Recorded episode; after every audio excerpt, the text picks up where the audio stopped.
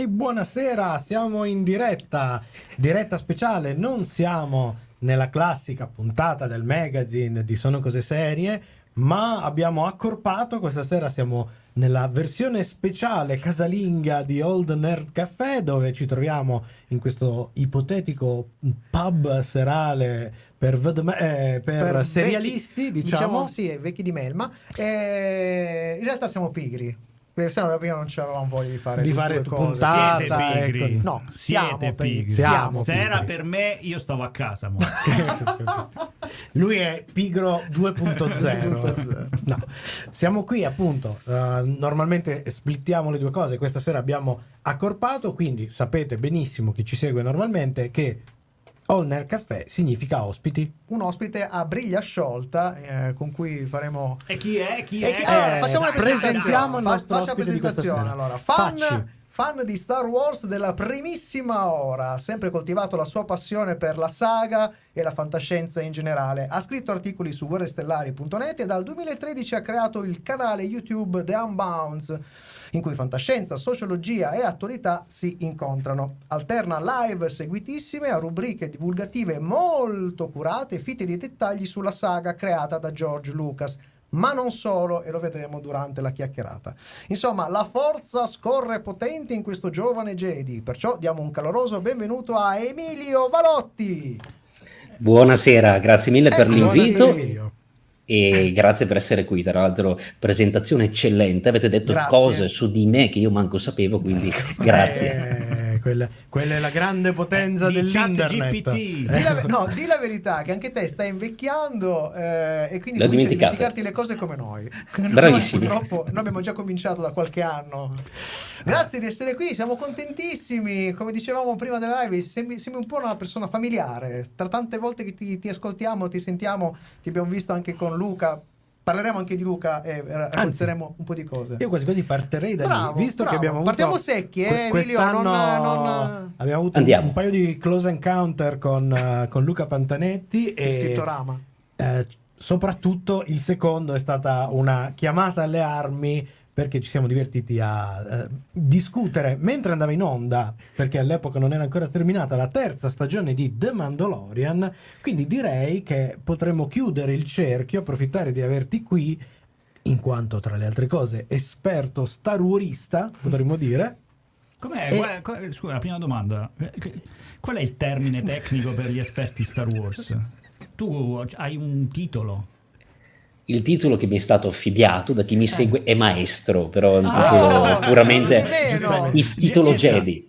Bene, ci maestro sta, ci Gero. sta. No, io sta, mi definisco intrattenitore, cioè quello che faccio io che mi piace fare è intrattenere, magari lasciare un messaggio usando la fantascienza come diciamo punto di contatto con eh, più persone possibile. Io ho scelto la cultura popolare per trasmettere poi altre nozioni, un po' quello che poi faceva Star Wars e fa di più Dune, siccome vedo la maglietta Eh, di Arrakis Eh, che sta indossando. ah, Allora abbiamo fatto un- un- questa specie di, di fil rouge in cui abbiamo collegato la nostra partecipazione. Infatti, già, già i primi Maestro messaggi di confermano. Eh, no. Jedi. Survivor, anche- parleremo anche di quello, grazie Riccardo. Ma appunto, chiudiamo questo cerchio e vorremmo, par- partiamo da te e facci un po' un tuo excursus su cos'è stata per te questa terza stagione di The Mandalorian. Questa terza stagione è stato un po' un sale e scendi, cioè emotivamente io ero rimasto molto coinvolto dal finale della seconda, che credo chiuda in modo perfetto i vari archi narrativi.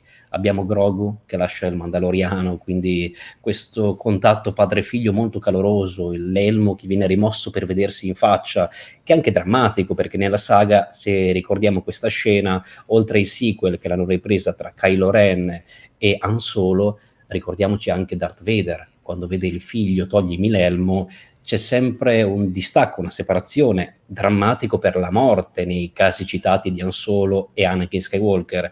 Qui c'era un allontanamento che io speravo sarebbe stato definitivo. Finalmente vedere Grogu andare per la sua strada e dall'altra parte il Mandaloriano. C'era anche questa Dark Saber, la spada oscura che rappresentava la leadership di Mandalore, quindi si aprivano vari spunti narrativi che avrei voluto vedere approfondito c'è un problema prima della terza, lo spin-off è Boba Fett, che cerca di eh, ricambiare, ribaltare le carte in tavola, correggere secondo loro un errore di marketing evidentemente fatto con Grogu, reinseriamolo, rimettiamolo dentro, quindi in corsa, in fretta e furia lo rimettono dentro e inizia questa terza stagione che non ha una direzione precisa. Lui apostata perché si è tolto l'elmo, ma lì era convinto, aveva conosciuto una nuova strada, soprattutto emotiva, il fatto che, ok, ma cosa faccio da solo? Ho il mio clan e magari i dogmatismi sono qualcosa non sempre positivo, anche perché in Star Wars il dogma estremo porta alla caduta dei Jedi, ha portato alla lotte su Mandalore i dogmatismi e io speravo quindi di andare incontro a qualcosa di diverso. La Dark Saber era Moff Gideon nella seconda stagione a dirlo, è soltanto un simbolo, non ha valore questo. E infatti i figli della Ronda non vedevano questo grande valore politico, erano più i seguaci di Bo-Katan. C'erano quindi molti elementi che potevamo strutturare, ma dal primo episodio con parecchia confusione di Favreau, lui ha detto sì, dalla seconda stagione passano circa due anni ed effettivamente due anni guardiamo Nevarro come si è voluta, ok, perfetto, altre cose non tornano, al che molto confuso ha detto tra zero e due anni, che vuol dire niente tutto, cioè, è una risposta variabile. più vaga, variabile. Ma, magari è una questione di alcuni personaggi, per alcuni personaggi sono passati due anni, per altri zero. Eh. Sì, perché Bocatan due anni sul trono per me sono un po' troppe lì da sola. Spero che abbia fatto qualcos'altro. Esatto. eh, ma quello c'è il cyborg che ah, no, ci può essere perché le rotazioni, siccome i pianeti sono tutti diversi, ah, certo, certo. certo. rotazioni di tempo. Eh, eh, sono come gli anni dei cani, ho capito. Esatto. E quindi parte con questa struttura molto veloce, andiamo su Mandalore perché io sono apostat, devo immergermi nelle acque e subito quando si immerge lui perde i sensi in quella scena che io veramente sono scoppiato a ridere perché poteva essere anche di pathos, ma fa un passo, cade pesantemente sott'acqua, Pocatan si tuffa a salvarlo e lei vede il mitosauro, questa figura messianica che di fatto la consacra come nuovo messia del popolo mandaloriano, colei che li riporterà alla terra promessa. E da qui cominciano effettivamente molte citazioni, molti omaggi a Dune, tant'è che abbiamo una duchessa, in eh, Dune abbiamo un duca Paul Atreides che ecco deve riunire le tribù. Già che parte. Già che eh, parte. Mi piace un sacco sta roba. Eh, Questa cosa qui, effettivamente Filoni è un fan di Dune. Sì. E lo ha mostrato anche e soprattutto nella seconda stagione, in cui partiamo in Mandalorian con il Drago Crate, altro non è che un verme delle sabbie. Vediamo mm-hmm. molti easter eggs, eh, tra cui il pianeta Colodan, eh, su cui c'era Corvus, che era il pianeta di Asoka. Ha molti richiami qui secondo me ha un po' abusato di questa cosa, mm. perché anche l'armaiola trasformata nel Naib del Sitch, colei che detiene il potere, diciamo, religioso quasi, perché il Beskar è comunque qualcosa che si lega talmente tanto al popolo mandaloriano, lei è l'unica che sa come forgiarlo, diventa non solo un'armatura, quindi una protezione, ma anche qualcosa di valore e culturale e religioso lei è proprio una figura di cui si fidano e ascoltano, non tanto perché sia una buona leader, come lo è Bo-Katan, che è leader politica e militare strategica, ma perché è una figura come eh, più tribale. È questa figura tribale che ha riunito i figli della ronda. C'erano quindi molti spunti, molte scene d'azione che posso definire belle, intrattenenti, comunque che portano da, a vedere la puntata senza annoiare, ma poi per il resto la maggior parte delle cose avvengono troppo veloci. Mi viene in mente il nemico, Moff Gideon, che per tutti gli episodi è soltanto citato, abbozzato, è scappato, non è scappato. Ah, c'era la serie però, Rangers of the New Republic, tagliata, e lì l'avremmo raccontato. Non c'è, l'abbiamo tagliata, inseriamoli in fretta e furia, quindi mettici un episodio bello, molto bello, ma che non c'entra niente sul dottor Pershing, che è il terzo poi e quindi per quanto interessante ti stona perché, ok, fino adesso mi stai raccontando una storia, mi inserisci il progetto Amnistia, Coruscant, tante altre cose di lore, però con anche un punto di vista e una fotografia più vicina ad Andor, se vogliamo, mm. che a Mandalorian per com'era. E già lì vediamo quindi tante idee che vanno a scontrarsi per problemi alla base, ovvero Book of Boba Fett che ha fatto riunire Grogu ed Injarin in uno spin-off. serie tagliate che bisognava inserire, soprattutto perché anche mh, i camei che abbiamo, gli easter eggs eh, come Zeb, perché l'hai inserito qui? Perché era anche quello in, in uh, Rangers of the New Republic per collegarlo poi a Soka insieme a Chopper e a Syndulla. Sì, un personaggio Abbiamo- presente in, in Rebels, eh, famosissimo, certo. Esatto, bravissimo. Quindi c'era da riunire la Ghost Crew di Rebels, mostrarla in live action e preparare poi il progetto dopo. E questo Mandalorian è finito a trovarsi in mezzo purtroppo a problemi di produzione. Si parlava anche che Favreau avesse discusso animatamente con la Kennedy. Non sappiamo se sia vero o no, ma i miei colleghi che erano presenti alla celebration hanno detto che ha fatto un saluto un po' ambiguo, nel senso qualunque cosa accada da oggi in poi che la forza sia sempre con voi e visto il finale di Mandalorian 3 sembra chiuso un addio mentre Mm. lui fino a qualche mese prima diceva sì ho in mente anche la quarta stagione Vero. Mm. Infatti Al eh, momento. il nostro problema era quello che probabilmente pensando troppo alla quarta stagione si era Ah, dimenticato esatto, si della dimentica di scrivere la terza praticamente. No, noi pensiamo, è ipotesi nostra, che lui effettivamente avesse degli abbozzi, però delle bozze di scrittura. Però, come abbiamo visto, che c'era anche Lindoff che aveva consegnato proprio a febbraio la sceneggiatura di episodio 10, quello poi su Rey, anziana, più vecchia di 65 anni, ora di 15 anni, c'è stato qualcosa a marzo che ha fatto cambiare i piani, forse anche prima, cioè marzo è stata la rottura del vaso, il cambiamento di direzione. Mm. Però forse quella quarta stagione avrebbe raccontato la riconquista di Mandalore. Prima si sono trovati a dire no, non andiamo d'accordo, tagliamo e spiegherebbe il perché abbiamo una stagione che fino a un certo punto va molto lenta e poi gli ultimi due episodi corre per andare su Mandalore a liberarlo senza spiegare la spada oscura, questo simbolo che viene praticamente regalata per un cavillo legale. Lei Mm. mi ha salvato nel secondo capitolo, nel secondo episodio, quindi è sua. Sì, E la- queste lì- lì cose- è veramente una, una supercazzola. Si eh. trova- Una supercazzola. è, è- è molto bella come l'ha, l'ha raccontata Luca, Luca nella, sua, eh, nella sua recensione di finale di stagione e come poi è rientrato nella vostra live eh, in cui insomma è stata una roba un po' così, esatto. Com- comunque vedo su internet che Ray potrebbe essere invecchiata di 65 anni o zero. Anche lì, anche quella non ora. Senti, allora chiudiamo questa cosa qua, facciamo una bella chiosa perché noi eh, solitamente diamo dei voti alle serie. Allora ci permettiamo, grazie anche a questo così tuo eh, riassunto, eh, di dare nos- le nostre scale che ricordiamolo sono La due scale, la scala tecnica e la scala della scimmia. La scala tecnica è da 1 da uno di Superstition di Superstition. Variant Peebles sale i gradini fino al numero 5 che noi abbiamo in pari merito Better Call Saul o Breaking Bad e e questa terza Sta stagione, stagione. di Mandalorian dopo ricordiamo la prima si era cuccata a un 5 arriva a 2,5 su 5 cioè come abbiamo detto più volte nel corso della visione di questa stagione c'è molto Boba Fett in questo Mandalorian non sono bastati una messa in scena impeccabile che è rimasta di altissima qualità e alcuni cameo che ci hanno fatto davvero sorridere. Eh, in alcuni casi sorridere per celare un nervoso imbarazzo. Questa terza stagione è un pasticcio che è arrivato con gran fatica ad un finale appena accettabile. Vorremmo essere più indulgenti, ma rischieremo di fare un torto alle passate stagioni, sicuramente più a fuoco a livello narrativo.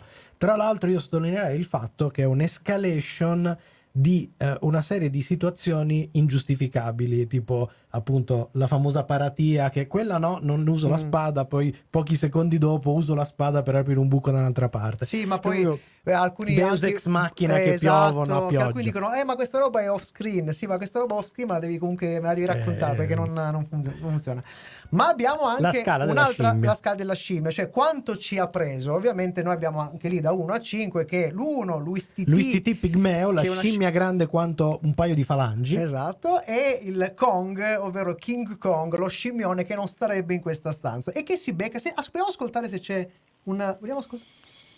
Eh, è piccolina, è piccolina, è un 2, è un tarsio. Il primate è un tarsio, 2 su 5. Scimmia piccola, ma Con gli dagli occhi occhi, grandi. grandi. Che ha guardato questa stagione con una noia sempre più crescente che si è trasformata in disagio in alcuni episodi.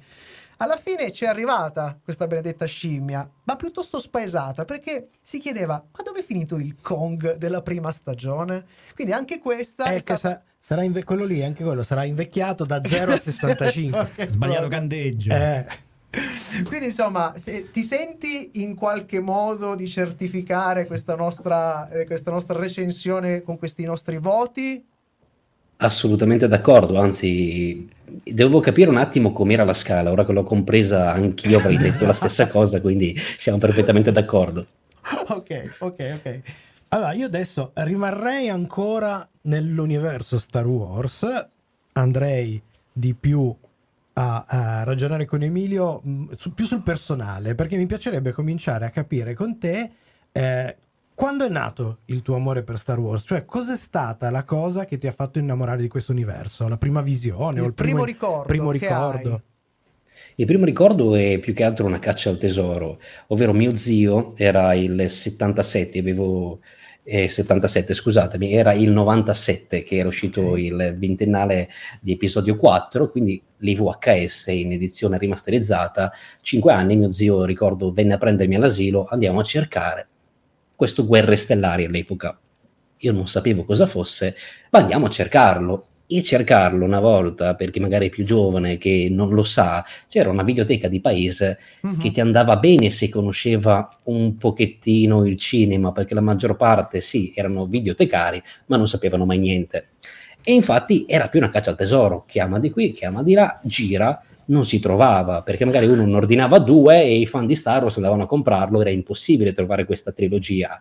Alla fine era già tarda sera, eravamo partiti presto il pomeriggio, a tarda sera ancora non si vedeva l'ombra di questa me- monolite, perché poi era enorme la custodia delle VHS, era proprio un monolite. E allora mio zio chiamò una videoteca nella bassa di Brescia, andò a prenderlo e tornò a casa la sera prima di cena. Mise sul tavolo questo enorme monolite che sembrava un'astronave, io mai avevo visto un VHS così grande, già mi incuriosiva perché aveva sul eh, fronte, ricordo, la copertina di episodio 4. Praticamente poi nel, nel lato, essendo che era enorme per 3 VHS, aveva l'impero colpisce ancora e dietro c'era l'ultimo che era Ritorno dello Jedi. Io ho detto va bene, mettiamo su, partiamo dal primo episodio. Il crawl non sapevo leggere, vedevo delle scritte andare, dei simboli. Cosa racconterà l'avrei scoperta poi anni dopo. Però mi incuriosì subito, e quello lo ricordo bene, l'immagine iniziale che mi prese soprattutto per la forte simbologia evocativa che ha George Lucas. Io Lucas non lo considero né un buon regista né un buon sceneggiatore, ma un grande videomaker, un Mm. creatore, come poi anche lui si definisce, un creatore di video effettivamente. Lui ha creato gli effetti speciali, una simbologia chiara ed evidente al cinema, ha creato i blockbuster, quelli che noi adesso seguiamo, quelli Marvel, DC e tutto il resto, nascono da Star Wars.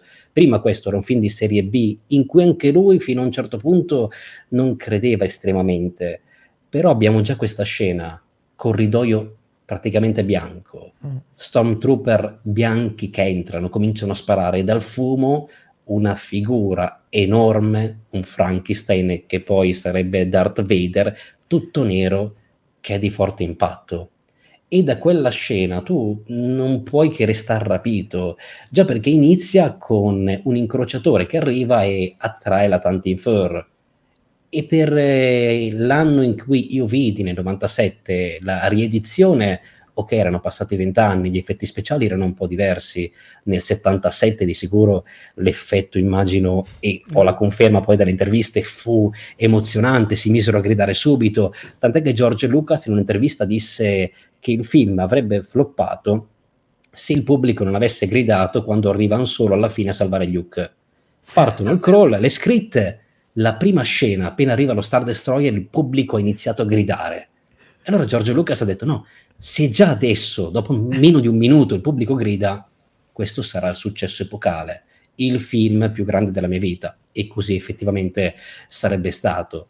E da lì io ho cominciato quindi ad approcciare, incuriosito, prima dalla figura di Darth Vader, poi comincia con Luke a parlarti di queste mistiche figure, i Jedi, la forza, che era molto fantasy, ti andava a rapire. E quindi con i miei occhi da bambino io cercavo di scoprire questo mondo, fino ad arrivare all'impero colpisce ancora, che io considero l'inizio della saga, perché con eh, questo colpo di scena, ormai famoso Sì, proprio a dirlo, livello di non è cinema, con io sono tuo padre, si apre proprio la mitologia di Star Wars, perché da quel momento apre spazio anche ai prequel.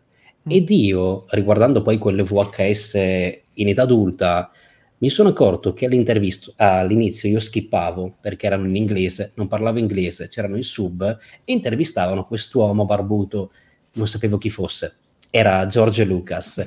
E lui lì stava parlando che stava scrivendo dal 95 i prequel quindi aveva cominciato a prepararli, sarebbero usciti poi infatti nel 99 con la minaccia fantasma. Ma l'idea di poter creare una mitologia di Star Wars nasce proprio attorno alla frase io sono tuo padre. Quindi com'è che il padre del protagonista è diventato cattivo? E com'è che ritornerà come Jedi nel finale, il ritorno dello Jedi? e nasce un percorso di caduta e redenzione del personaggio di Anakin. Noi definiamo la saga degli Skywalker attorno alla sua figura, effettivamente. Ci sono stati poi sequel di cui si può discutere, però il mio amore nasce proprio attorno alla trilogia originale. E se vogliamo ebbi anche fortuna o sfortuna di vedere nel 97 la trilogia originale, di appassionarmi. C'erano le spade laser rilanciate della Hasbro, quindi li comprai, giocavo con i miei amici. E nel 99 poi uscì La minaccia fantasma. Io andai al cinema a vederla, fu il mio primo Star Wars e nonostante qualcosa percepivo diversa, forse mm. era un po' la comicità aggiunta. Io già anche gli Ewok da bambino, questi pupazzetti nel ritorno dello Jedi, non è che li apprezzassi. Erano gli esperimenti di George Lucas, un po' di merchandise, un po' perché lui disse aveva appena avuto sua figlia, quindi si era appassionato. I pupazzi voleva darle qualcosa.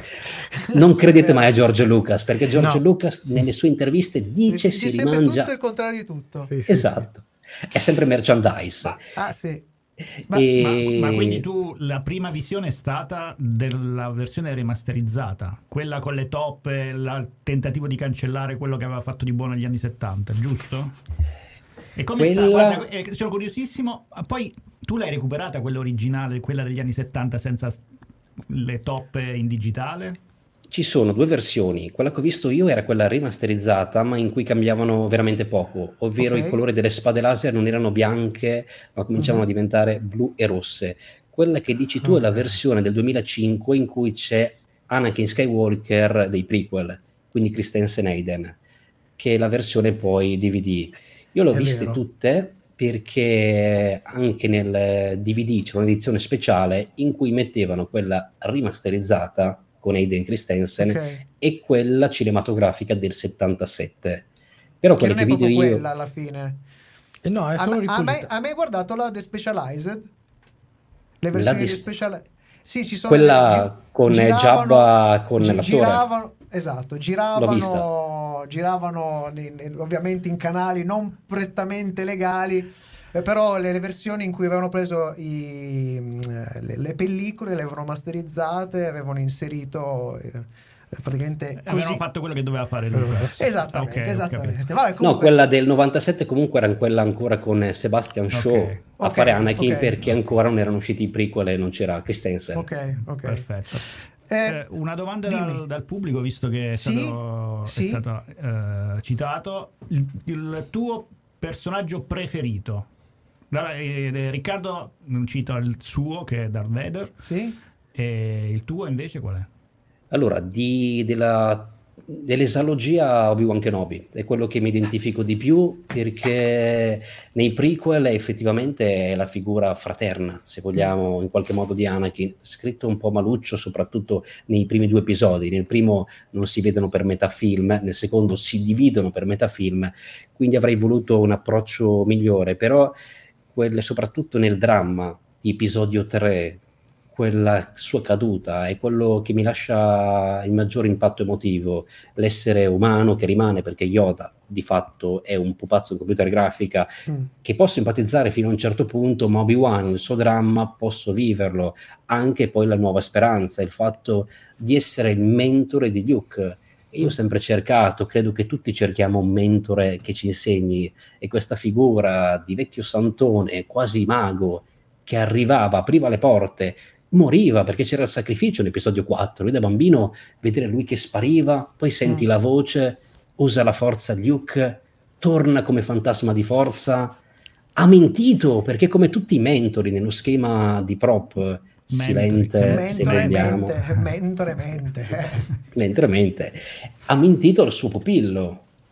E quindi non gli ha detto esattamente la verità o meglio te l'ho detta da un certo punto di vista questa ambiguità di Kenobi che però nasconde effettivamente un trauma mi è sempre incuriosito è il personaggio in cui effettivamente mi identifico di più allora, io vorrei solo sottolineare che ha detto il suo personaggio preferito nell'esalogia dei film. Mm, mm, mm, perché la domanda a questo punto, a te che ecco. se, ti piace così tanto questo personaggio, della serie, vogliamo dire qualcosa?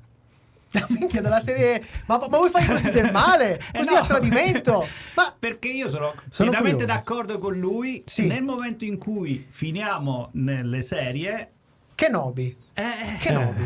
Eh, Telegrafico, che abbiamo un, circa uno zilione di domande. Telegrafico. Su Kenobi, su Kenobi non la parlo. Serie. Io penso che no, Kenobi, la serie, sia la cosa più orrida che abbia visto. Quindi ti avvali del quinto, cioè, quinto emendamento. Quinto emendamento. No, perché a livello di Boba. Un senso del lutto. Del lutto, sì. sì. Eh, no, a livello di Boba, che Boba comunque ha danneggiato Boba Fett. Sì. Però Boba Fett era bello a livello di design ho qui anche l'elmo dietro perché mi piace, ma la sua storia era costruita in un certo modo. Andare a toccarmi così Kenobi, un personaggio tanto importante, soprattutto quando nei romanzi Legends avevano costruito meglio il suo esilio su Tatooine, per me è andato a toccare un tasto dolente. Tant'è che ho fatto qualche diretta, la prima l'ho mezzo promosso, già dalla seconda è stata una critica continua, cioè io mm. è una serie che non riguarderò più e speravo sarebbe poi finita nei miei rewatch per andare a unire quei tasselli tra episodio 3 e sì. 4. Non sì. sarà così. No. Senti, no, allora approfittiamo, eh, saltiamo a, a, al, al, ad adesso, cercando proprio di cose preferite o meno. Eh, come nel gal- calendario galattico standard di Star Wars, dove si utilizza l'acronico BBY per indicare prima della battaglia di Yavin, Before the Battle of Yavin, e ABY per indicare il dopo, quindi After the Battle of Yavin. Proviamo ad usare lo spartiacque BDA, cioè Before Disney Acquisition, e ADA, After Disney Acquisition. C'è qualcosa, un elemento della saga, una storia, un personaggio, ma anche un modo di raccontare che ti manca da morire del prima e c'è qualcosa del dopo di cui ormai non puoi più fare a meno? Questa è un po' complicata, spero sia stata chiara perché era difficile anche da... Da formulare, però non ho eh, capito sì, sì. il concetto. E quello che mi manca del prima effettivamente è la voglia di sperimentare, perché parlavo prima di George Lucas, che per quanto non eccelli in scrittura e regia, è sicuramente un gran visionario Mm. Se ci pensiamo, effettivamente i prequel criticabili sotto ogni punto di vista, però lui ha voluto raccontare a suo modo anche un'evoluzione tecnica e tecnologica della galassia. Io mi aspettavo nei sequel di andarli a vedere ambientati circa 30 anni dopo, chissà come saranno le astronavi, chissà come sarà la galassia, la politica. E in realtà noi rivediamo gli stessi X-Wing riutilizzati, di nuovo c'è gran poco, il contesto sociale e politico non è ben contestualizzato, mi è tornato riesumato un primo ordine che di fatto è l'impero con altre armature. E quindi mi è mancato quello, mi è mancato la voglia di provare un sentiero nuovo, perché anche ben solo Kylo Ren è il percorso speculare di suo nonno, un mm. Jedi che è caduto e alla fine si redime. Sì, ok, abbiamo messo qualcosina di diverso, Ray, Luke Skywalker che guarda caso è esiliato come Yoda e si lascia morire un po' come Obi-Wan nel sacrificio, nel faccia a faccia, ma in questo caso manco carnale, quasi proiettato, olografico, e quindi mi manca anche il piacere, la forza che mi diede Obi-Wan lì presente sulla morte nera. Luke invece è tranquillo, switch tu, seduto, che si guarda il panorama, è figa la parte, però manca il sacrificio carnale è una trovata no, narrativa tro... molto carina, però ma- manca, manca praticamente, praticamente stanno facendo sesso online. Sì, cioè. sì, è una roba, una roba un po' così. E invece e c'è quel roba, distacco. Esatto, una roba per cui oggi non, non potresti più fare senza di, di, quello che è successo dopo. Da, dalla chat ci chiedono quali sequel, perché pare che nessuno li abbia visti. È vero, è vero, io li ho rimossi, devo essere sincero. Che non posso fare a meno, ne parlavo proprio ieri al telefono con Luca di sì. Scriptorama che ci siamo un po' consultati per la settima di The Clone Wars. Lui mm-hmm. sta facendo un rewatch e io rewatch. dico sempre quanto sia importante vedere la serie animata perché chiude molti elementi e va a colmare, diciamo, tutti i difetti narrativi che George Lucas ha posto tra episodio 2 e 3, perché nel, ter- nel secondo soprattutto è andato a introdurre molti enigmi, ad esempio la creazione dei cloni, Dooku, molte retoriche politiche che però ha tagliato perché no, mi hanno criticato l'episodio 1, quindi cambio strada. Giorgio Lucas è un po' così, va a sentimento in base ai fan e quindi cambia tutta anche la struttura della sua saga, che lui aveva la pretesa di renderla fantascientifica e non più una space opera, quindi nella fantascienza metto la fantascienza midi-clorian e la fantapolitica, quindi il Senato. Ha fallito in ciò e Clone Wars riesce a riparare più o meno sotto alcune dinamiche. E la settima è uscita nel 2020, un anno dopo The Mandalorian stagione 1, più o meno qualche mese dopo. Erano i primi esperimenti di lanciare su Disney Plus, quindi sulla piattaforma streaming, Star Wars, così per come doveva essere. Ed effettivamente, se noi entriamo nell'ottica della settima stagione, inizia con quattro episodi in cui mi introducono la Bad Batch, che già avremmo dovuto vedere nella sesta stagione, negli episodi poi cancellati, tagliati. E se ci pensiamo, c'era un pensiero. Introduco la Bad Batch perché poi c'è la serie Bad Batch, uh-huh. che uscirà il 4 maggio 2021.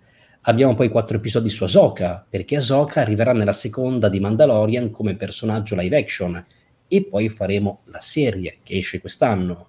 Gli ultimi episodi erano sulla caduta e liberazione di Mandalore, con Darth Maul. E anche lì c'era nel romanzo di Ahsoka l'hanno riproposto in serie animata secondo me anche con ottimi risultati perché poi c'era l'idea di riprendere Bocatani e Mandaloriani nella seconda stagione.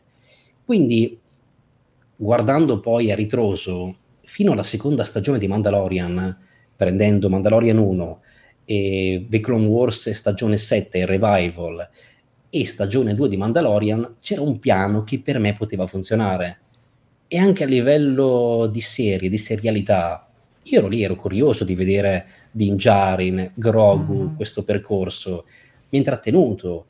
È una cosa che George Lucas provò a fare, ma con The Clone Wars ha più o meno fallito. Anche lì ha detto, visto i primi due episodi, erano bellissimi, li ho mandati al cinema. Voleva guadagnare di più. Li avrebbe fatto comunque anche se erano bruttissimi. E poi ha lanciato la serie sì. ha fatto le sei stagioni, però non andavano così tanto perché i tempi forse non erano ancora maturi. Aveva provato anche a fare una serie. Lui disse in un'intervista nel 2005: Farò una serie live action con Luke vecchio, Mark Hamill che ritorna, sarà incentrato sulla sua scuola Jedi. Ma gli dissero: Guarda, che i costi sarebbero eccessivi, non torni nel guadagno, è impossibile farla ora.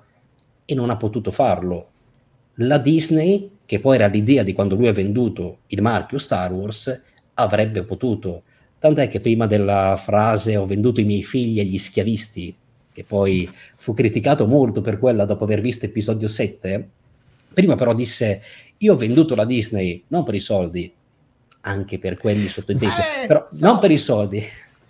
L'ho venduto perché sto invecchiando e voglio dare la mia creazione ad altri che hanno il potenziale sia economico che produttivo di portarla avanti, di raccontare storie che io non potrò raccontare. In questo caso lui pensava alla scuola Jedi di Luke, tant'è si dice lui diede i suoi bozzetti per, le, per i sequel alla Disney, alla Kennedy, alla Lucasfilm, quindi alla direzione che lo seguì probabilmente erano scritti male o non gli interessavano, li hanno buttati, cistinati e mai più rivisti. Però come concetto la Disney può davvero lanciare Star Wars. Il problema che abbiamo analizzato io e i miei colleghi guardando The Mandalorian è che il Covid forse ha cambiato un po' i piani. Obi-Wan, ad esempio, è un film sicuramente da cinema, un po' come mm. solo Star Wars Story, però hanno detto cavoli, ci chiudono in cinema, la pandemia quando cavolo finisce non lo sappiamo, quindi prendi quei film, annacquali, falli uscire sulla piattaforma e la gente li guarderà. Poi a un certo punto la pandemia è finita e loro al cinema non c'erano più. C'era Rogue Squadron che non interessava a nessuno, Betty Jenkins a un certo punto si è ritirata, anche lì è andato a cestinarsi, non sappiamo se e quando uscirà, e adesso devono rilanciare il marchio, però il cinema, perché è lì che nasce, perché anche Bad Batch, bello, Mandalorian, carino comunque considerando la terza che abbassa lo standard, però è il cinema che porta pubblico, è lì che prendiamo la grande fetta del pubblico generalista, perché le serie animate le guarda chi è veramente appassionato. Quindi se la Disney torna al cinema e riesce a riportare il marchio sulla bocca di tutti, ecco che questa cosa mi piace, perché esce il merchandise, torniamo a parlarne e quindi sono contento anch'io con George Lucas dopo il 2005 c'era stato un periodo in cui per anni Star Wars, soprattutto in Italia, aveva avuto un forte calo. Ma, ma quindi secondo te il cinema non è morto? Dipende il cinema no, perché quasi, perché autoriale quasi... sì. Ah, l'autoriale, l'autoriale è morto. Io credo no, che l'autoriale no, sia morto. Dico, no, ma il, il cinema come, come, come, luogo, come, come luogo. luogo. Come luogo. Che, che, ovviamente se muore il luogo muore anche il cinema come forma. Io prevedo un futuro in cui effettivamente avremo multisale con molto meno sale, anziché 10, 3 sale però enormi, in cui ci saranno film evento, perché il cinema d'autore, che per me è un po' un dramma, perché sono un forte appassionato, alla fine lo guardi in streaming, è successo che molti si sono, come Scorsese, si è piegato ormai anche lui alla logica Netflix, perché al cinema un film di tre ore non te lo guarda più nessuno, la gente va per divertirsi. Quindi se tu mi trasmetti in una sala enorme con uh, un suono perfetto, mille persone, una sala proprio grande, mi fai endgame evento, per me la gente va perché diventa un evento di intrattenimento in cui più sei, più ti esalti. Tipo in quel senso, esatto. Io credo che in quel senso sarà un processo di questo tipo in cui i film che guardiamo per riflettere, per pensare, te li guardi a casa. Quelli evento invece in sale enormi in cui ti esalti dalla visione. Mm. Che è un po' così, perché io Endgame l'ho visto praticamente in una sala vuota da solo non l'ho apprezzato così tanto. Chi lo vedeva dicendo, eh, io ho gridato, eh, ho capito, c'era la sala piena, vi esaltavate a vicenda, eravate una folla, una folla psicologica, io lo capisco il concetto, sei lì tutti insieme, quindi nasce una sorta di sentimento quasi religioso, di intrattenimento di quello che stai vedendo e credo quindi il cinema andrà verso questa direzione. C'è speranza, c'è Ok, speranza. facciamo ancora un Meno passo... nigrista di me il ragazzo. Bravo, bravo. facciamo ancora un passo indietro adesso, eh, perché una cosa personalmente ci ha stupito tantissimo tra, tue, tra i tuoi peregrinaggi, tra i vari prodotti di Star Wars, è stato quello tu gio- hai giocato e continui a giocare anche a molti videogame eh, de- del franchise, ma quello che mi ha, personalmente mi ha stupito moltissimo è che tu un bel giorno ti sei svegliato e hai detto, boh, adesso mi gioco KOTOR, Night of the Old Republic e me lo gioco e, e mi faccio se hai iniziato credo su Twitch poi pubblicavi le, le, le, puntate su YouTube se non sbaglio facevi le live o, o il contrario ho iniziato Vabbè. su YouTube perché eh. è stato un delirio, cioè l'ho eh. portato all'inizio come esperimento, solo sì. che portare Kotor adesso sui computer attuali va sempre in conflitto. Esatto. Quindi è un po' stato un casino, travagliato. Allora, visto che tu eh, prima parlavi come mm, cioè, da, da, da, da qua, quasi vecchio, ma in realtà sei giovanissimo, qual è stata la tua, la tua impressione da giocatore relativamente giovane? Perché di che anno sei tu? Sei del? 92, 31 anni. Eh, un pischello.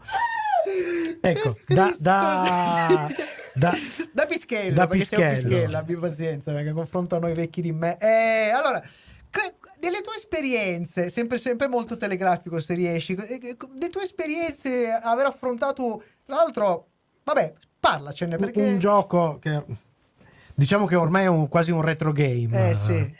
E Kotor adesso comunque sta nel 2023, fa 20 anni. Fa 20 anni, sì. Eh. È uscito nel 2003, quindi sì. era nel periodo esattamente della prequel, dopo episodio 2. Sì. E si approcciava a un videogioco molto aperto 4.000 anni prima, quindi già ti porta nel mondo di Star Wars, ma con personaggi, con siti che non conosci, inizi a capire un po' le dinamiche. Questo Darth Revan che è morto, chi è? Andiamo alla ricerca delle Starforge, del suo passato, le guerre mandaloriane, c'era un'epica comunque dietro da costruirsi e soprattutto c'era una cosa che era la prima volta che io approcciavo, ovvero la scelta delle frasi, lato chiaro, mm. lato scuro in base alle scelte e ciò mi intrigava tantissimo, ma non solo, c'era un mondo da scoprire che era vastissimo. Ogni frase andavi a chiedere magari a un sit e ti spiegava la concezione della forza in modo opposto a quello Jedi.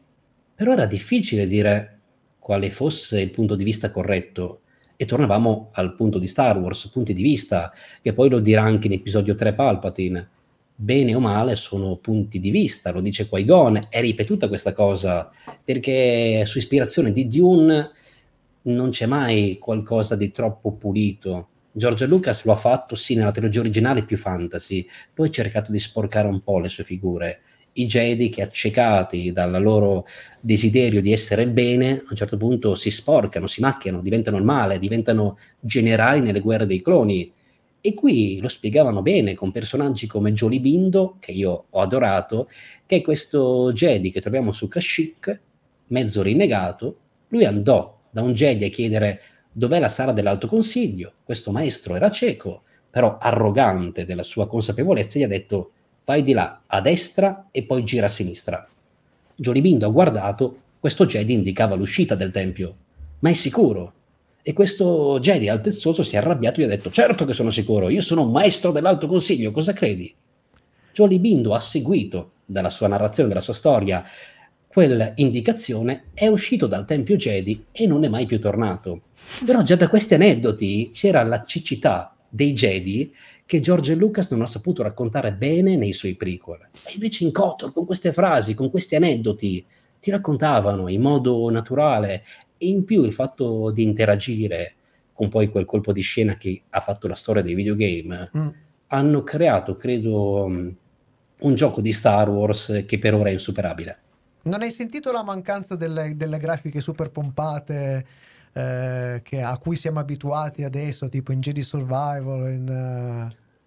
Io sono contrario alla grafica super pompata, okay. o meglio, non l'ho mai trovato un elemento indispensabile, perché ci sono giochi, mi viene in mente che giocai a Order 1800, era della Play 4, titolo di lancio, grafica eccezionale. Su 5 ore di gioco giocavi 10 minuti e manco mi ero divertito. Quindi preferisco una grafica arretrata, però che mi coinvolge il gioco, la storia e mi diverto rispetto a titoli pompati che puoi dire guarda la bellezza, però poi non c'è nulla. Mi viene in mente un po' ad esempio della Xbox 360 Gears of War, che era pompato graficamente. Lì c'era un'evoluzione di gameplay che era eccezionale. L'unica cosa era che durava 5 ore alla fine giocandolo in cop e quindi sono sempre lì per dire la durata, fatemela non troppo lunga perché non ho più tempo, anch'io sto invecchiando, non c'è più tempo. Facciamolo attorno ai 15 ore e mi va bene. E poi con una grafica un po' più non troppo performante, anche perché già dei Survivor ha problemi poi a girare, mi dicono, e mi basta una grafica accettabile, mm. intrattenimento e goduria. Io ok, direi che allora adesso abbiamo parlato anche di prequel eh? quindi andiamo a ragionare su qualcosa che potremmo considerare una sorta di prequel, di prequel vero sì, e proprio sì, esatto, esatto. perché andiamo nell'altro elefante alieno della nostra stanza cioè passiamo all'universo di Frank Herbert arriviamo a Dune e tra le altre cose visto abbiamo parlato di ultragrafica di cinema eccetera io devo dire Visto che parleremo del fatto che è appena uscito il trailer sì. della seconda parte della cinematografica della, dell'interpretazione di Denis Villeneuve, eh, devo dire per esempio che una cosa che mi ha eh, completamente devastato della visione del primo episodio è nella sala cinematografica non tanto, vabbè, ovviamente bellissima l'estetica su grande schermo, eccetera, ma il sound design, sì. che credo che in, quella, in sì. quel film sia una cosa che ribalta completamente la fruizione cinematografica. Là dove non c'è la, la, la famosa CGI plasticosa esatto. che abbiamo visto Ma comunque. Prima di addentrarci con Villeneuve, vo- ci piacerebbe partire e eh, comprendere un po' il tuo approccio da content creator alla saga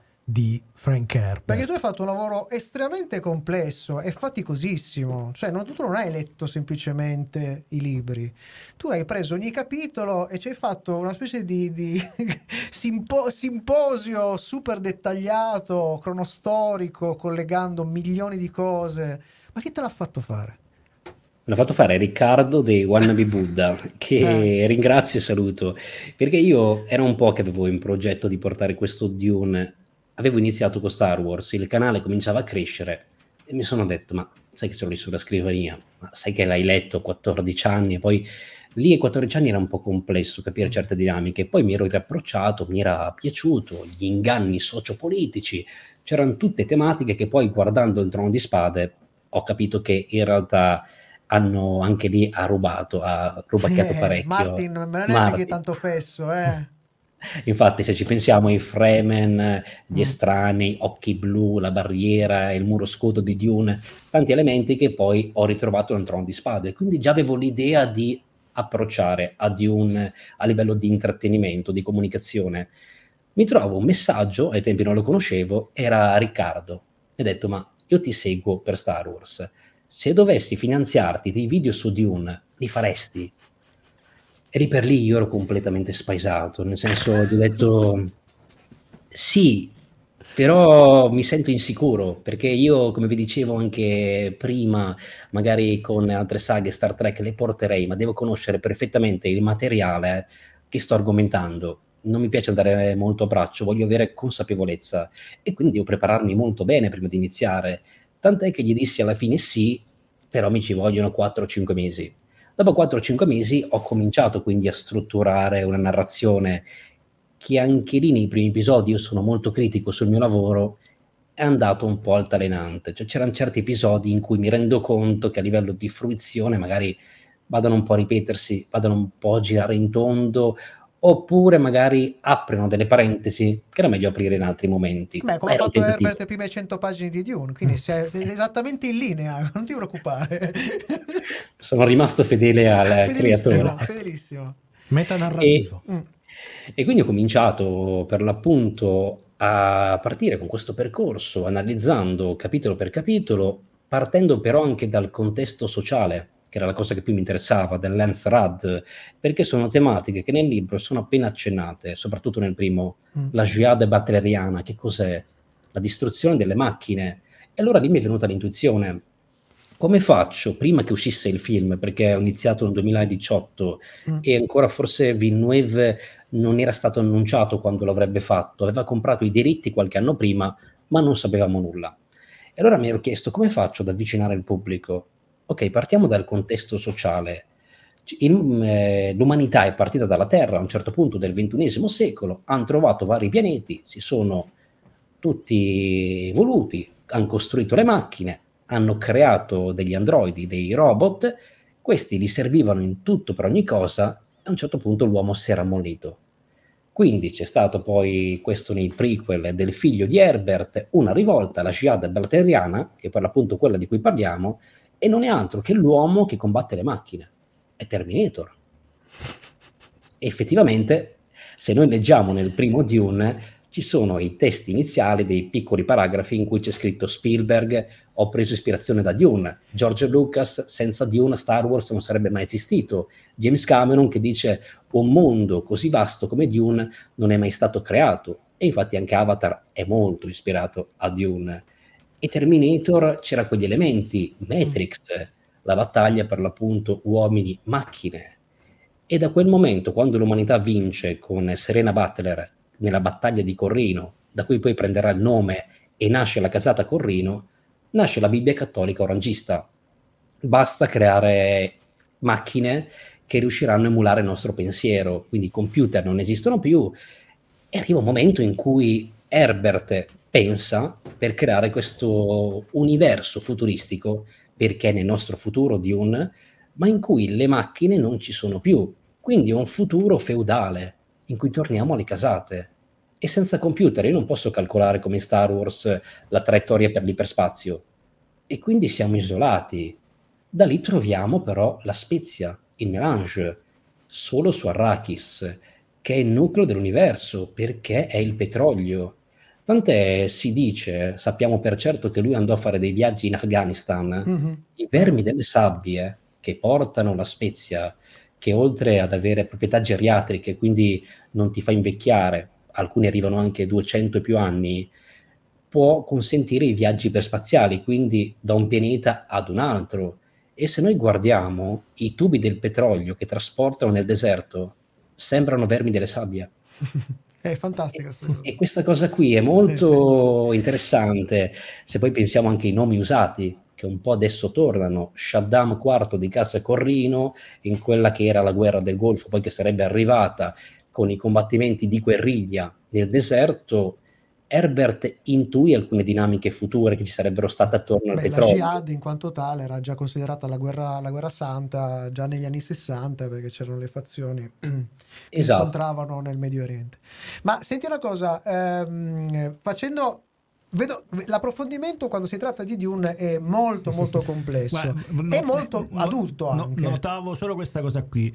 Mm, guarda quest'opera quanto è importante quanto è seminale eccetera. Mm. tu immagina le infinite possibilità di rovinarla che sì. adesso ha la Warner. Sì, io sì, cioè, sì, li invidio tantissimo sì sì sì sì sì sì. Ma eh, fa, facendo anche qua una chiosa, visto che abbiamo tutti visto il, il trailer, no, non, non, si può aggiungere nulla se non eh, stiamo contando i giorni e le ore che ci separano dal secondo episodio. Non pensi che si potrebbe riassumere un Dune versus Star Wars, ovvero contenuti adulti, cioè un tipo di narrazione estremamente adulta per un pubblico anche che insomma ha voglia di, di, di spaccarsi la testa con alcune cose contro contenuti più per famiglie, che può essere appunto Star Wars, l'enorme franchise di Star Wars? C'è sicuramente una battaglia in atto Disney e Warner ed mm. è in atto con la Marvel, con la DC Comics. Abbiamo Star Wars e, e ha il potere anche di avere Avatar la Disney adesso, mm. quindi è un po' squilibrato da quella parte. Dall'altra sì abbiamo Dune in cui c'era anche il progetto, la serie Sisterhood of Dune sì. da andare su HBO. Anche quella avrebbe dovuto uscire prima della prima parte di Dune e invece è rimasta molto indietro per motivi di Covid e per rielaborazione. C'è eh, una battaglia in atto. Lì c'è Warner e Saslav con eh, cose Discovery, eh. c'è stato un disastro, hanno tagliato tutto quello che potevano tagliare. E quindi non sappiamo bene che fine abbia fatto. Ogni tanto escono news, quindi sta andando avanti, ma non sappiamo quando uscirà. Sta di fatto che Dune è sicuramente nel panorama fantascientifico più adulto. Il problema, per quanto possa essere anche un pregio, è Villeneuve, che lui è molto autoriale e quindi c'è sempre la preoccupazione anche in questo trailer quanto sarà il pubblico interessato alla fantascienza? Perché la fantascienza, soprattutto in Italia, è molto di nicchia, mm. non è così aperta come la conosciamo. La fantascienza che va sono i blockbuster della Marvel, Endgame, quella è fantascienza. Vedere di un, eh, aspetto, un quasi trattato, perché se parliamo poi del quarto romanzo è praticamente un mm. trattato biblico sull'antropologia, è una forte tematica sull'ecologia, sul fatto di non continuare a distruggere il pianeta o diventa deserto. Sono tematiche su cui bisogna riflettere, ma purtroppo la maggior parte delle persone vede la fantascienza come mero intrattenimento e lì si presta di più Star Wars. Quindi anche a livello di incassi in Italia Dune non è andato così bene la prima parte, ha fatto sui 5 milioni. Mi aspettavo meno personalmente, mm. ma se prendiamo la Francia in cui Dune effettivamente è un cult, come lo fu anche quello di Lynch, era già sui 20 milioni. Quindi è uno scontro un po' impari, okay. soprattutto perché Star Wars arriva forte di un'iconografia cinematografica, nasce al cinema, Dune viene trasposto e già anche i lettori, quelli nudi, crudi, che vogliono perfettamente traslato letteralmente qualcosa che è impossibile fare per come è scritto, già hanno sempre da criticare. Emma Liet Kynes... Soprattutto se sono anziani come noi. Nine, nine. Scusa. C'è però questo conflitto, io lo capisco su alcune cose, però dico sempre aspettiamo di vedere il film perché è un adattamento. Per adattarlo bisogna tradire l'opera originale per forza perché se lo stai adattando vuol dire che ci metti la tua visione. Sì, lo si può fare anche a, a, a tanti livelli. Sì, eh, poi, poi il discorso è molto semplice, cioè quello che posso evocare con la parola scritta è una cosa, nell'immagine non è detto che funzioni allo stesso modo, quindi per ottenere magari lo stesso risultato emotivo ho bisogno di due mestieri diversi. Ma allora possiamo dire che perlomeno il primo mi sembra un grandissimo adattamento, cioè veramente un bellissimo Ma penso che di, di meglio non si potesse fare Eh. con quei mezzi, col- passando dal, dal- Cioè, soprattutto di- considerando le prime 100 pagine del libro che Eh, erano. esatto. No, anche perché poi a Ass- me la- l'altro adattamento famoso che mi viene in mente è Foundation, no? E allora capisci che ho proprio... Eh, sì, lì abbiamo- Ecco, questo potrebbe essere un, un buon esempio, no? Allora, se volete capire che significa fare un adattamento, quindi che non può essere fedele, eccetera, allora potete leggervi Dune, guardarvi il film, eh, l'ultimo. E non stare male. E non stare E, non e capire male. che tipo di ragionamento è stato fatto. Certo. Poi leggervi il Almeno i primi di due, i primi due di di Isaac, Foundation, Isaac di Asimov. e guardare quella roba che ha scritta Goya Quella roba- e dire guarda così proprio non, Non ci si- si- non non, si non è fa, un adattamento, è un'altra fa. cosa. È un'altra cosa. Tra, voglio dire, voglio ricordare a tutti che uno degli adattamenti di maggior successo economico cinematografico di, di un po' di anni fa, che è la trilogia del Signore degli Anelli, se parliamo di adattamento, se volevate essere fedeli avremmo dovuto avere un film di due ore Su che Tom arrivava, Bombadil. esatto, Cioè, c'era Tom Bombadil.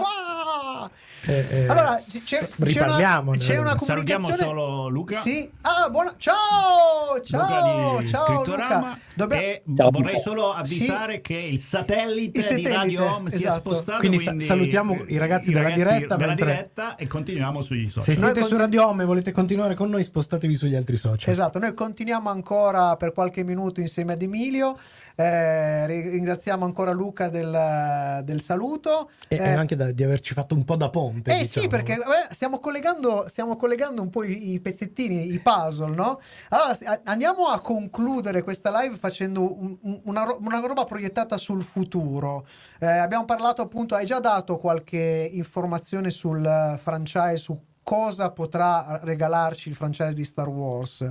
Ehm, eh, se- sempre considerando che eh, Lucasfilm e Disney non, non è una onlus, quindi i, i motivi per cui è lì lo, lo sappiamo molto bene. Eh, ti, ti sei fatto un'idea sempre molto breve, se riesci, eh, da qui a dieci anni come ci apparirà l'im- l'immenso universo narrativo, pensi che possa regalarci delle no- novità nel futuro e rinnovarsi o saremo davanti al remake camuffati e una perversa ripetizione, reiterazione di se stesso? Abbiamo diverse strade che si aprono, ovvero sono tre strade. La prima l'innovazione, che partiamo dall'alba dei Jedi, quindi si è aperta qualcosa di nuovo, mai visto il primo Jedi, che sarà di Mangold, il regista Mm, di sì. Indiana Jones, dell'ultimo, che esce a giugno Sì. e che ha fatto anche Logan. Quindi quello è quello che mi incuriosisce, quello più coraggioso, distaccato di 20.000 anni dalla timeline che conosciamo, e lì può essere l'innovazione, perché potenzialmente possiamo partire dal primo Jedi, andare a parlare poi in un'ipotetica trilogia della nascita dell'ordine Dell'ordine. e poi della separazione, quindi come la rottura che creerà Jedi e Sith per come li conosciamo. E quello potrebbe essere innovativo effettivamente, qualcosa che ancora non abbiamo visto.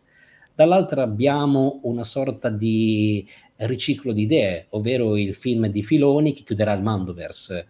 Si colloca prima della trilogia sequel, quindi andrà a spiegare del come nasce un po' il primo ordine, tutte quelle dinamiche che non abbiamo capito nei sequel, quindi un po' una pezza messa lì, come poi fu alcune dinamiche messe nel Mandoverse, il Consiglio Ombra, eccetera, eccetera. Chiuderà, credo, come nemico finale Tron, ma lo scopriremo bene in Ahsoka, e dall'altra parte abbiamo il percorso di Rey 15 anni dopo episodio 9 e quello altro non è da come lo vedo io un riciclare le idee dell'universo espanso quello che avrebbe dovuto fare Luke cioè Sì. l'ordine Jedi di Luke contro gli Uzavong e questi personaggi che arrivano da un'altra galassia avremo credo altri nemici però più o meno l'idea sarà quella Speriamo che non sia l'ennesimo impero Sì, che esatto. risorge per la terza volta perché non ne possiamo veramente più. No, credo una minaccia esterna, in questo Sì, caso sì. più affine ai Jedi, e sarà in quel caso più per andare a calmare gli animi di chi apprezzava l'universo Legends, quello espanso. Quindi tre strade, innovativa, riciclare il passato e quella di mettere una sorta di pezza sui sequel. Leto. Per ora, Ok. nei prossimi dieci anni è quella la loro idea di Ci direzione. sembra, ci ne hanno sembra- scelte tre. Sì, no, ci sembra anche, siamo abbastanza no, d'accordo. Io, io, farei eh, a questo punto l'altra domanda di, di, su, questa, sì. su, questa possibile, su questo possibile scenario. Secondo te invece quale sarà la reazione del pubblico a questi scenari? Nel senso, del... continuerà il successo, si fermerà, ci sarà una... È molto imprevedibile perché il problema, ad esempio, del film di Filoni andranno a vederlo anche chi non ha visto le serie quanto sarà necessario aver visto le serie, mm. perché in quel caso creiamo un'elite. Sì, le serie l'hanno viste in molti, però non così tanti, perché Star Wars nasce Come al cinema. Marvel. Esatto.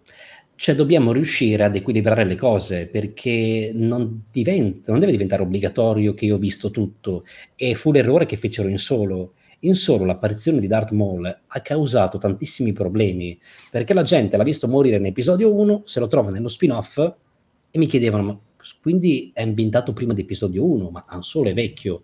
E no, c'è la serie animata in cui ti racconta tutta un'altra cosa che procede, ma non è obbligatorio che uno l'abbia vista. Mm. E quindi dovranno riuscire bene a equilibrare questo film di filoni, perché altrimenti già dal trailer la gente lo guarda, si trova spaesata. Già chi è Ahsoka, che non ha visto le serie, che non ha visto il live action, non lo sa.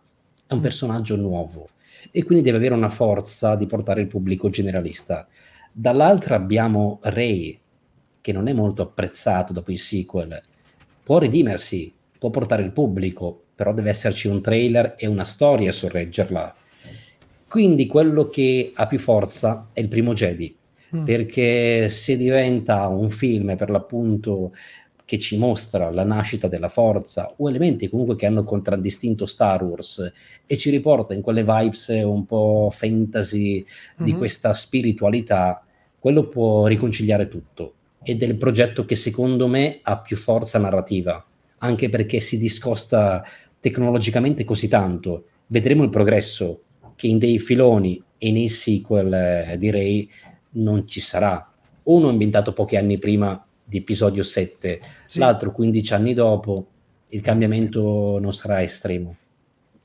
A proposito di, di, di anche di conseguenze, dato che c'è um, questa abitudine ormai e questa necessità da parte dei franchise di stimolare costantemente le community di utenti e anche quelle di, di, di te, dei tuoi colleghi, eccetera, secondo te questo tipo di uh, attività come sta influenzando le produzioni ed è un'influenza virtuosa o deleteria?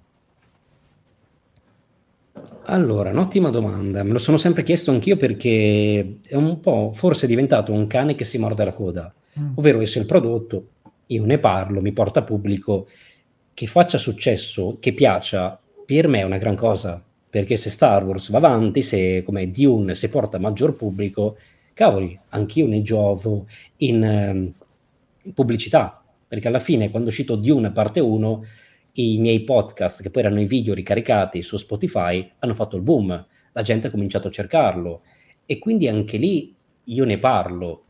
Però mi è sembrato, soprattutto ad esempio nei sequel di Star Wars, che a un certo punto J. Abrams abbia aperto le sue famose scatole. Io metto tante scatole, tanti puzzle, così la gente è curiosa, teorizza, ma non aveva risposte a queste domande. Già. Sono arrivati episodio 9 e hanno detto, ok, hanno teorizzato così tanto, non sappiamo più cosa inventare, prendine una. Ok, Palpatine è tornato in vita, ok. E genio, Snoke... genio! Così tutti che Bravo. si... Da, da, da, alla Boris. Ah, esatto. bravi, esatto, esatto. Ha detto Snoke... Ah, è un clone. No, però un clone è brutto. Allora il termine strand cast, praticamente sì. è un clone alterato geneticamente, hanno fatto cose del genere per cambiare un pochettino le aspettative dei fan e poi andare a spiegare alcune cose nelle novelizzazioni, negli scritti, nei testi. Ad esempio, il padre di Ray nel film non è spiegato che non è figlio biologico di Palpatine, ma un suo strand cast non sensibile alla forza, che si chiama Datan Palpatine. Lo spiegano poi nei romanzi, perché arriva lo youtuber, lo streamer e dice, ok, questo film non spiega questo e quest'altro, ok, ti pubblichiamo il libro, così spiegato. E questa è la dinamica. Sì. E poi lo youtuber va a dirlo, dice guarda che nel libro c'è questo, di sicuro loro vendono, perché chi vuole sapere va a acquistare.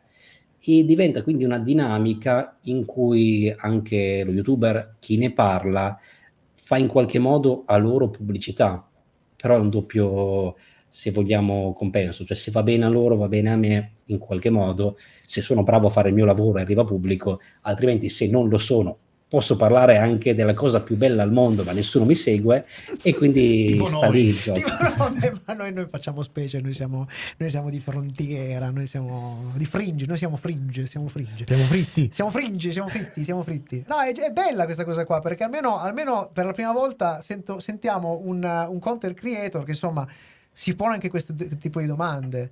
Eh, mi sembra di aver notato che tu in ogni caso, per quanto sia fan, tu sia un grande appassionato, riesci sempre comunque a, ad essere un po' super partes. Eh, c'è eh, l'obiettività. C'è un'obiettività che secondo me in molti dei tuoi colleghi, noi non ci sentiamo tuoi colleghi, noi facciamo altro, facciamo, facciamo i podcast, facciamo, facciamo, facciamo i cazzoni. Facciamo um. i cazzoni.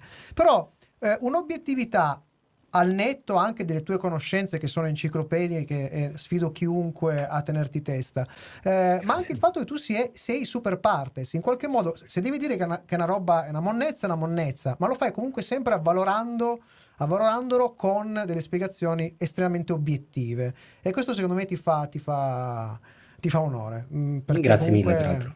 Trovo, trovo che questa cosa sia positiva No, ma forse non sei tu, non sei forse tu, ma sono anche altri che secondo me non lo sono, eh, perché vanno a... Sì, diciamo che rispetto al discorso che stavi facendo tu adesso, anche su questo, questa sorta di scambio che c'è tra produzione, content creator, eccetera, ce ne sono molti che mh, mm, per magari vari tipi di motivazioni preferiscono, come dire, essere sempre o sposano, mettiamola proprio in, in chiave Jedi, o sposano la forza cieca per cui è tutto bello, è tutto sempre perfetto, pulito e preciso. Un'ottusità da maestro esatto. Jedi della oppure, prima... Oppure trovano, hanno trovato la chiave che a fare i sit, cioè a spalare cacca su qualsiasi cosa ci guadagnano di più in, in visibilità e quindi mediamente diciamo che nella maggior parte dei casi è più facile trovare questo tipo di, di, di dicotomia, mentre invece un, un, po' di consapevolezza, un po' di obiettività. È, e poi c'è la terza categoria che sono quelli come me, volevo dire a Disney, io ho la mia anima in vendita,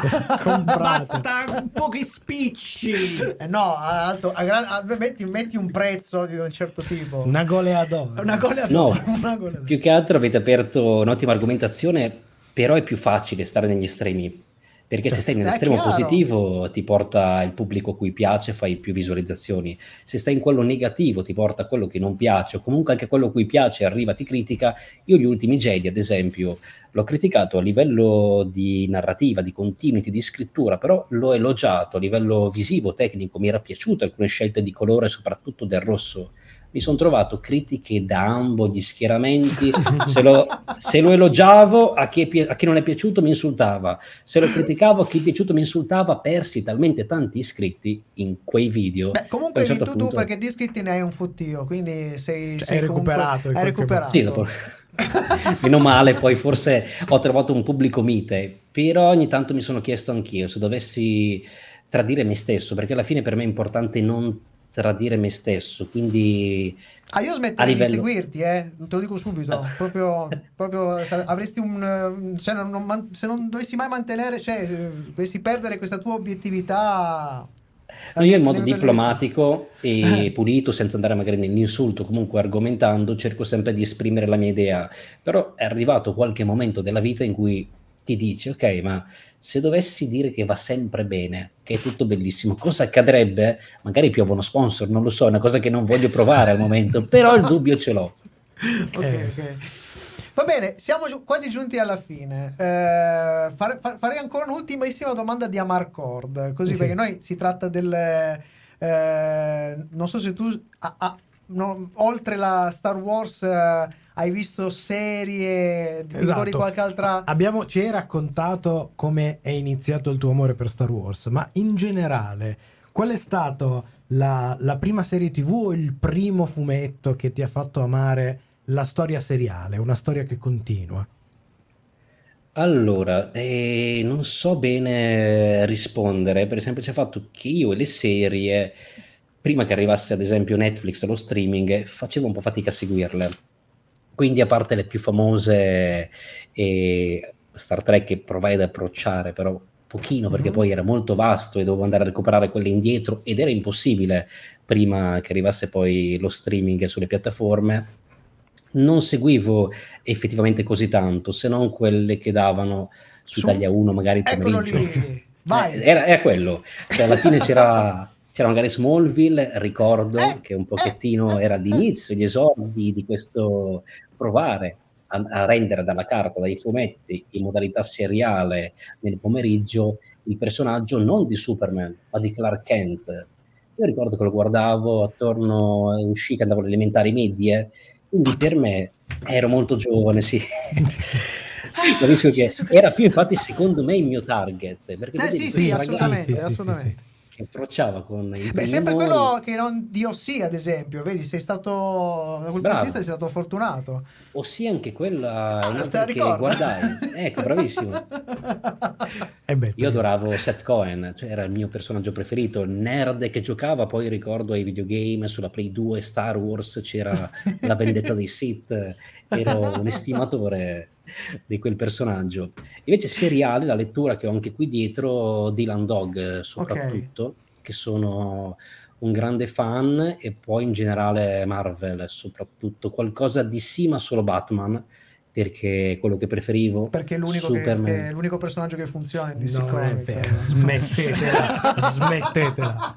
Scherzo, Batman scherzo. Ba- Batman è Batman. Va, è un apice è Batman apice va, va, è sì, diciamo, dic- diciamo, che in generale supereroi Batman e Batman, poi c'è tutto il poi resto. C'è tutto il resto, tutto il resto. Sì, perché forse arrivavo anche con eh, i film eh, di Barton, comunque uh-huh. del 91, poi c'era stato mm, il ritorno pochi anni dopo, quindi arrivavo forse lì... Schumacher, eccetera, eccetera, ma non ma lasciamo perdere. E quelle, le monnezze di Schumacher le ho recuperate molti anni dopo perché mm-hmm. vidi solo i primi due Batman e Batman Ritorno che aveva sempre mio zio appassionato di cinema e quindi da bambino io vidi quelli, per me era, era, quello il Batman cinematografico. L'ho scoperto da adolescente che c'erano poi anche sempre su Taglia 1 la sera che davano Schumacher, Batman e Robin sì, e sì. Batman Forever. Ah, che meraviglia anche quello! Ah, rimasi molto traviato dalla visione. Dio, perché c'era Jim Carrey comunque che sollevava o Tommy Lee Jones. eh, vabbè dai si è preso la, la paghetta si è preso. Comunque vedete che come tutto tutto torna sempre lì la differenza, l'importanza è avere degli buoni spacciatori. Bravo! Lo zio che ti spaccia Ma le cose giuste. Prima, adesso eh. smetto di fare complimenti a lui e comincio a fare complimenti a suo zio. Invitiamo esatto. lo zio. Invitiamo lo zio. zio. Dacci, dacci, il contatto. è stato bravissimo, ti ha iniziato insomma a, a roba buona. Alle cose giuste al momento giusto. Sì, esattamente. Eh, non, volontariamente con Star Wars. Con Batman uh, si stava trasferendo, si stava per sposare, quindi da mia nonna stava passando. mi ha lasciato in eredità le VHS che aveva e non so Batman quanto fu volontario, però è arrivato. Eh, però, il però, mentore, però, però, il mentore, il mentore. Eh, anche tu hai avuto il mentore che esatto. ti mentiva dicendoti guarda anche quelli di Schumacher che sono bellissimi. Falso, falsissimo.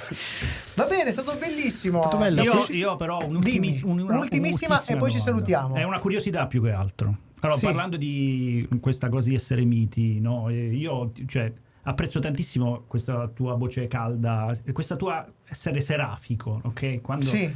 Io no, cioè, com- come fai a mantenere questa seraficità quando parli di roba tipo Boba Fett o Obi-Wan? Io perdo il controllo! Ecco, lo sappiamo, adesso l'abbiamo perso, l'abbiamo perso. Come fai? Come fai?